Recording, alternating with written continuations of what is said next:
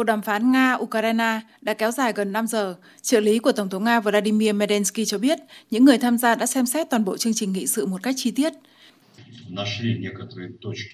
Chúng tôi đã tìm ra những điểm có thể dự đoán các quan điểm chung và quan trọng nhất, chúng tôi đồng ý tiếp tục quá trình đàm phán. Cuộc gặp tiếp theo sẽ diễn ra trong những ngày tới tại biên giới Ba Lan, Belarus.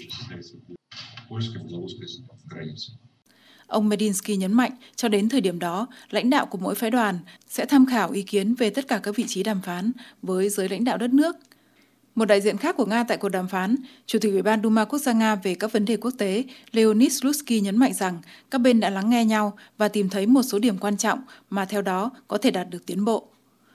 Về phần mình, cố vấn tránh văn phòng Tổng thống Ukraine Mikhail Podolyak cho biết, đối với Ukraine, Mục đích chính của cuộc gặp là thảo luận về một lệnh ngừng bắn và Nga phải rút quân. Các bên đã xác định được chủ đề ưu tiên để từ đó vạch ra các giải pháp cụ thể. Ông nói thêm rằng những chủ đề này sẽ được phát triển trong vòng đàm phán thứ hai.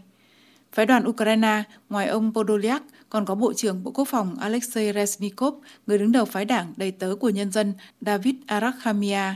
Thứ trưởng Ngoại giao Nikolai tochitsky, đại biểu Quốc hội Rustem Umerov